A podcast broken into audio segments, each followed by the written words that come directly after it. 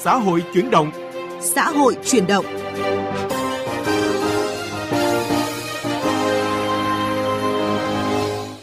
Thưa quý vị và các bạn, Khoảng 10 năm trở lại đây, năng suất lao động của Việt Nam có dấu hiệu chững lại, đặc biệt trong 2 năm 2021-2022, năng suất lao động chỉ tăng 4,65% một năm, thấp khá xa so với mục tiêu kế hoạch kinh tế xã hội giai đoạn 2021-2030 khi đặt ra là tốc độ tăng năng suất lao động bình quân mỗi năm trên 6,5%. Vấn đề này được đặt ra tại Diễn đàn Kinh tế Xã hội Việt Nam 2023 mới đây và nhận được sự quan tâm rất lớn từ dư luận. Vì sao sau rất nhiều cố gắng, năng suất lao động nước ta chưa đạt được như kỳ vọng? Cần gỡ điểm nghẽn này bằng cách nào? Câu trả lời sẽ có trong mục vấn đề xã hội. Vấn đề xã hội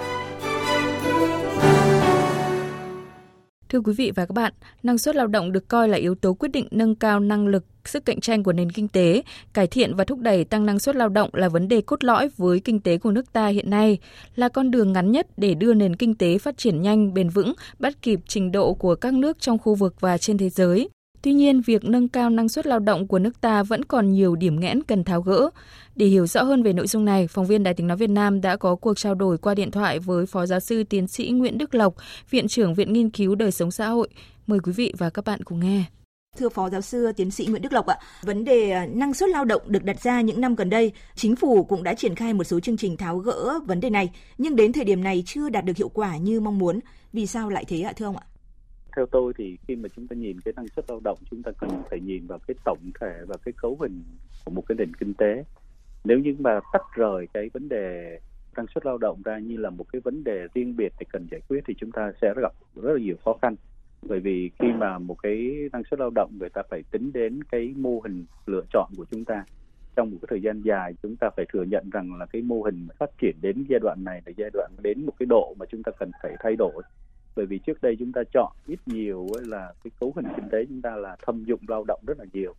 Các cái nghiên cứu của chúng tôi cho thấy rằng là các cái doanh nghiệp mà khi tuyển dụng tới bảy mươi mấy phần trăm, họ không cần bất cứ kỹ năng lao động, miễn là có sức khỏe lao động là người ta có thể tuyển.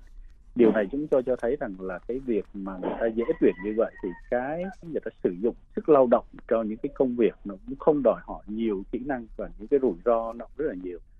rõ ràng là có rất nhiều vấn đề ở đây mà cần phải tháo gỡ. Thưa Phó Giáo sư Tiến sĩ Nguyễn Đức Lộc, à, thưa quý vị thính giả, tại Diễn đàn Kinh tế Xã hội Việt Nam năm 2023 mới đây, các chuyên gia lao động trong nước và quốc tế đã chỉ ra những vấn đề khiến năng suất lao động của nước ta chưa được à, kỳ vọng. À, bây giờ mời Phó Giáo sư Tiến sĩ Nguyễn Đức Lộc và quý vị nghe phản ánh do phóng viên Kim Thanh thực hiện để có thêm góc nhìn về vấn đề này.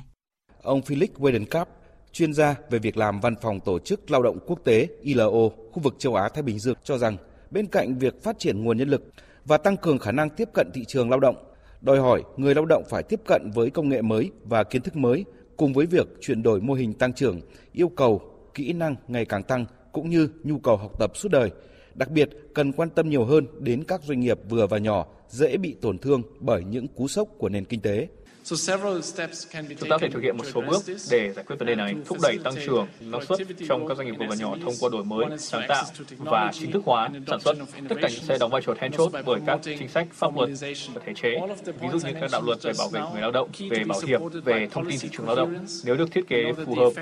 và được tích hợp đầy đủ để có thể bổ trợ lẫn nhau thì sẽ rất hiệu quả. Các chính sách chủ động nếu mà không được hỗ trợ với các chính sách bị động thì sẽ gặp nhiều khó khăn. Lý giải nguyên nhân năng suất lao động Việt Nam thấp, tiến sĩ Nguyễn Lê Hoa, trưởng phòng nghiên cứu năng suất, Viện Năng suất Việt Nam cho rằng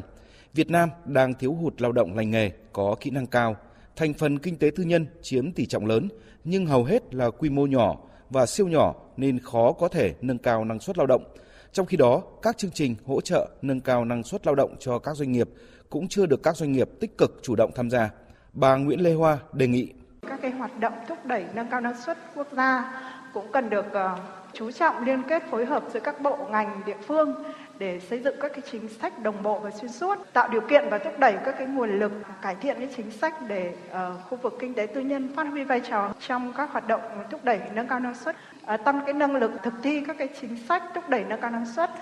Uh, trong cái điều kiện mà hạn chế các nguồn lực thì nên tập trung vào những cái ngành mà có đóng góp vào giá trị gia tăng cao, những ngành mà sử dụng lao động nhiều.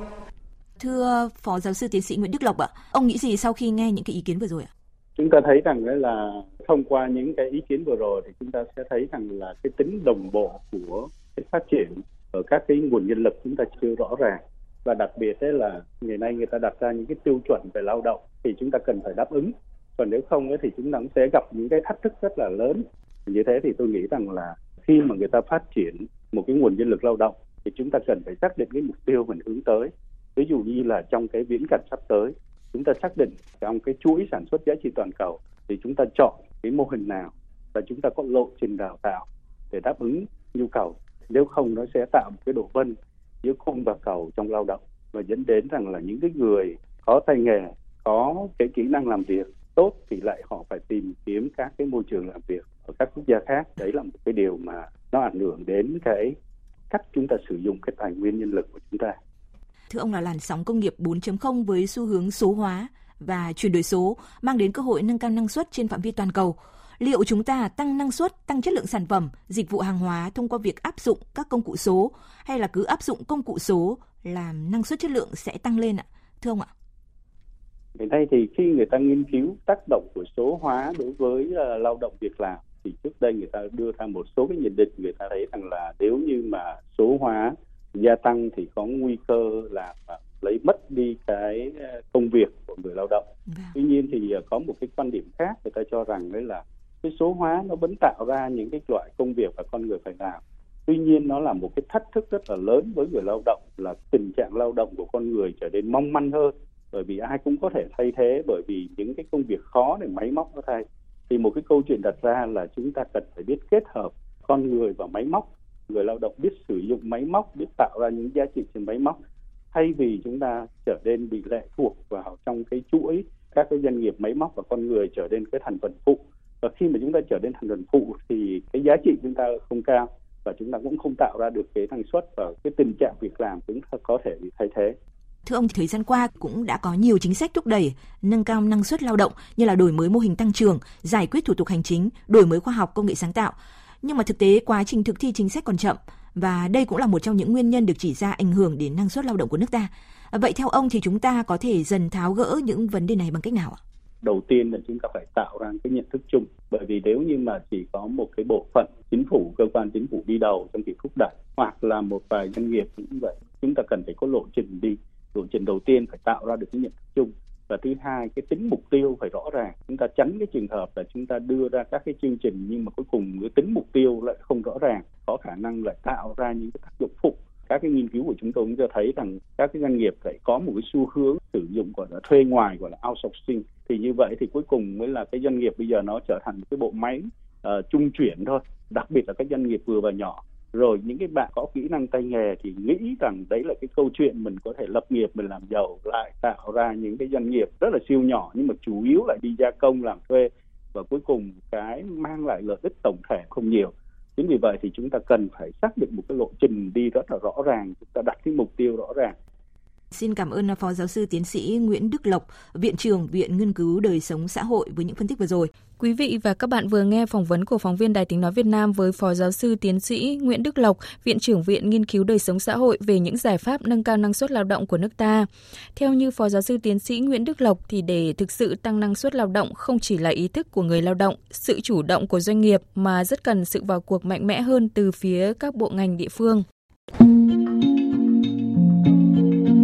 Sắc màu cuộc sống Sắc màu cuộc sống Thưa quý vị và các bạn, để thúc đẩy công tác giải quyết việc làm cho lao động nông thôn, vùng đồng bào dân tộc thiểu số nhằm góp phần tích cực trong công tác giảm nghèo bền vững, tỉnh Phú Thọ còn mở các lớp đào tạo nghề cho lao động nhằm trang bị thêm cho người dân những kiến thức kỹ năng thực hành nghề, góp phần nâng cao năng suất lao động. Những nỗ lực trong công tác giải quyết việc làm trên địa bàn tỉnh đã góp phần nâng cao chất lượng cuộc sống người dân, giảm dần số hộ nghèo cận nghèo. Ghi nhận của phóng viên Đài tiếng nói Việt Nam.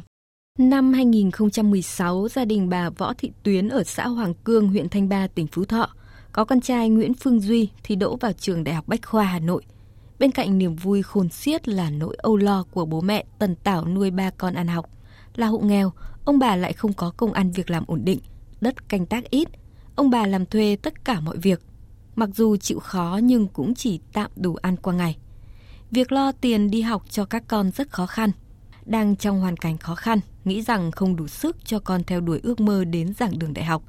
Ông bà đã được các cấp hội đoàn thể tại địa phương bình xét để vay vốn chương trình hộ nghèo. Có vốn trong tay, ông bà đã quyết định nâng cấp mở rộng quy mô chuồng trại, mua sắm trang thiết bị máy móc và chuyên tâm chăm sóc mô hình nuôi gia cầm và chim bồ câu Pháp của gia đình. Không phụ những cố gắng nỗ lực của bản thân bà và gia đình, mô hình đã phát triển tốt mang lại nguồn thu ổn định cho gia đình. Bà Tuyến cho biết, có được kết quả như ngày hôm nay, ngoài sự nỗ lực quyết tâm thoát nghèo, làm giàu chính đáng của bản thân, của gia đình, còn là sự quan tâm ủng hộ tạo mọi điều kiện tiếp cận vốn của ngân hàng chính sách. Nhờ đó, ba con của ông bà đã ra trường và có công ăn việc làm ổn định. Thực sự gia đình rất là cảm ơn các cơ quan, các cấp chính quyền của địa phương đã giúp đỡ gia đình chúng tôi, chúng tôi mới được cái thành quả như ngày hôm nay. Thật sự là gia đình vô cùng cảm ơn. Ngân hàng chính sách xã hội ở huyện Thanh Ba nếu không có chính sách vay không làm được cái gì. Có khi chỉ nuôi cái cháu hết cấp 3 thì cho về đi làm thuê, chứ không thể nuôi được hơn. Còn đối với xã Ca Đình, huyện Đoan Hùng, tỉnh Phú Thọ, có đến hơn 80% hộ dân làm nông nghiệp và có đến hơn 80% diện tích đất là đồi rừng. Vậy nên nhờ nguồn vốn chính sách, nhiều người dân nơi đây đã chuyển đổi cơ cấu sản xuất giống cây trồng, mở rộng sản xuất. Điển hình như gia đình ông bà Nguyễn Thị Mười, nhờ nguồn vốn vay, gia đình bà đã mở rộng diện tích trồng cây keo. Mỗi một vụ rừng keo sẽ mang đến cho gia đình bà hàng trăm triệu đồng. Rừng keo không chỉ tạo công an việc làm cho gia đình bà, mà còn tạo việc làm cho hơn chục lao động trong địa phương. Bà Nguyễn Thị Mười cho biết. Trước kia thì gia đình thì đất thì có nhiều nhưng mà chưa được tiếp cận nguồn vốn thì nói chung là về mặt à, kinh tế rất khó khăn là rừng cứ phải trồng dần dần, chứ không trồng đồng loạt trồng dần rồi thì mình à, chăm sóc thì mình cứ làm bây giờ là chúng tôi, bây giờ cái rừng đồi nó rất là nhiều thế mà cũng muốn là để tiếp cận nguồn vốn của ngân hàng để mình phát triển thêm kinh tế gia đình cũng như là giúp bà con ở cùng thôn xóm này có công an việc làm. Bà Tuyến, bà Mười là hai trong số hàng trăm hộ dân của tỉnh Phú Thọ hiện đang vay vốn từ Quỹ Quốc gia giải quyết việc làm. Tuy nguồn vốn không quá lớn nhưng là sự tiếp sức kịp thời cho người dân, tạo việc làm đầu tư sản xuất ổn định cuộc sống. Năm 2022, chương trình tín dụng chính sách đã giải quyết việc làm cho hơn 5.300 lao động với số tiền hơn 283 tỷ đồng. Trong 8 tháng năm 2023, doanh số cho vay giải quyết việc làm đạt hơn 88 tỷ đồng. Ông Nguyễn Thanh Tĩnh, Phó Giám đốc Ngân hàng Chính sách Xã hội tỉnh Phú Thọ cho biết,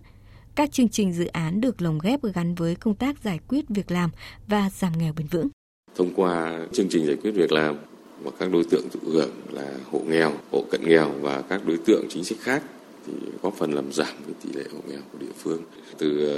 ờ, 31,08% năm 2005 xuống còn 20,34% năm 2010 xuống còn 4,68% năm 2022 từ cái việc mà triển khai à, có hiệu quả các chương trình tín dụng liên quan đến cái công tác giảm nghèo và giải quyết việc làm trên địa bàn tỉnh thì ở đây thì cũng thấy là có những cái hiệu quả rất là thiết thực thì góp phần là thực hiện tốt cái chương trình giảm nghèo bền vững và tạo công an việc làm và ổn định kinh tế xã hội trên địa bàn.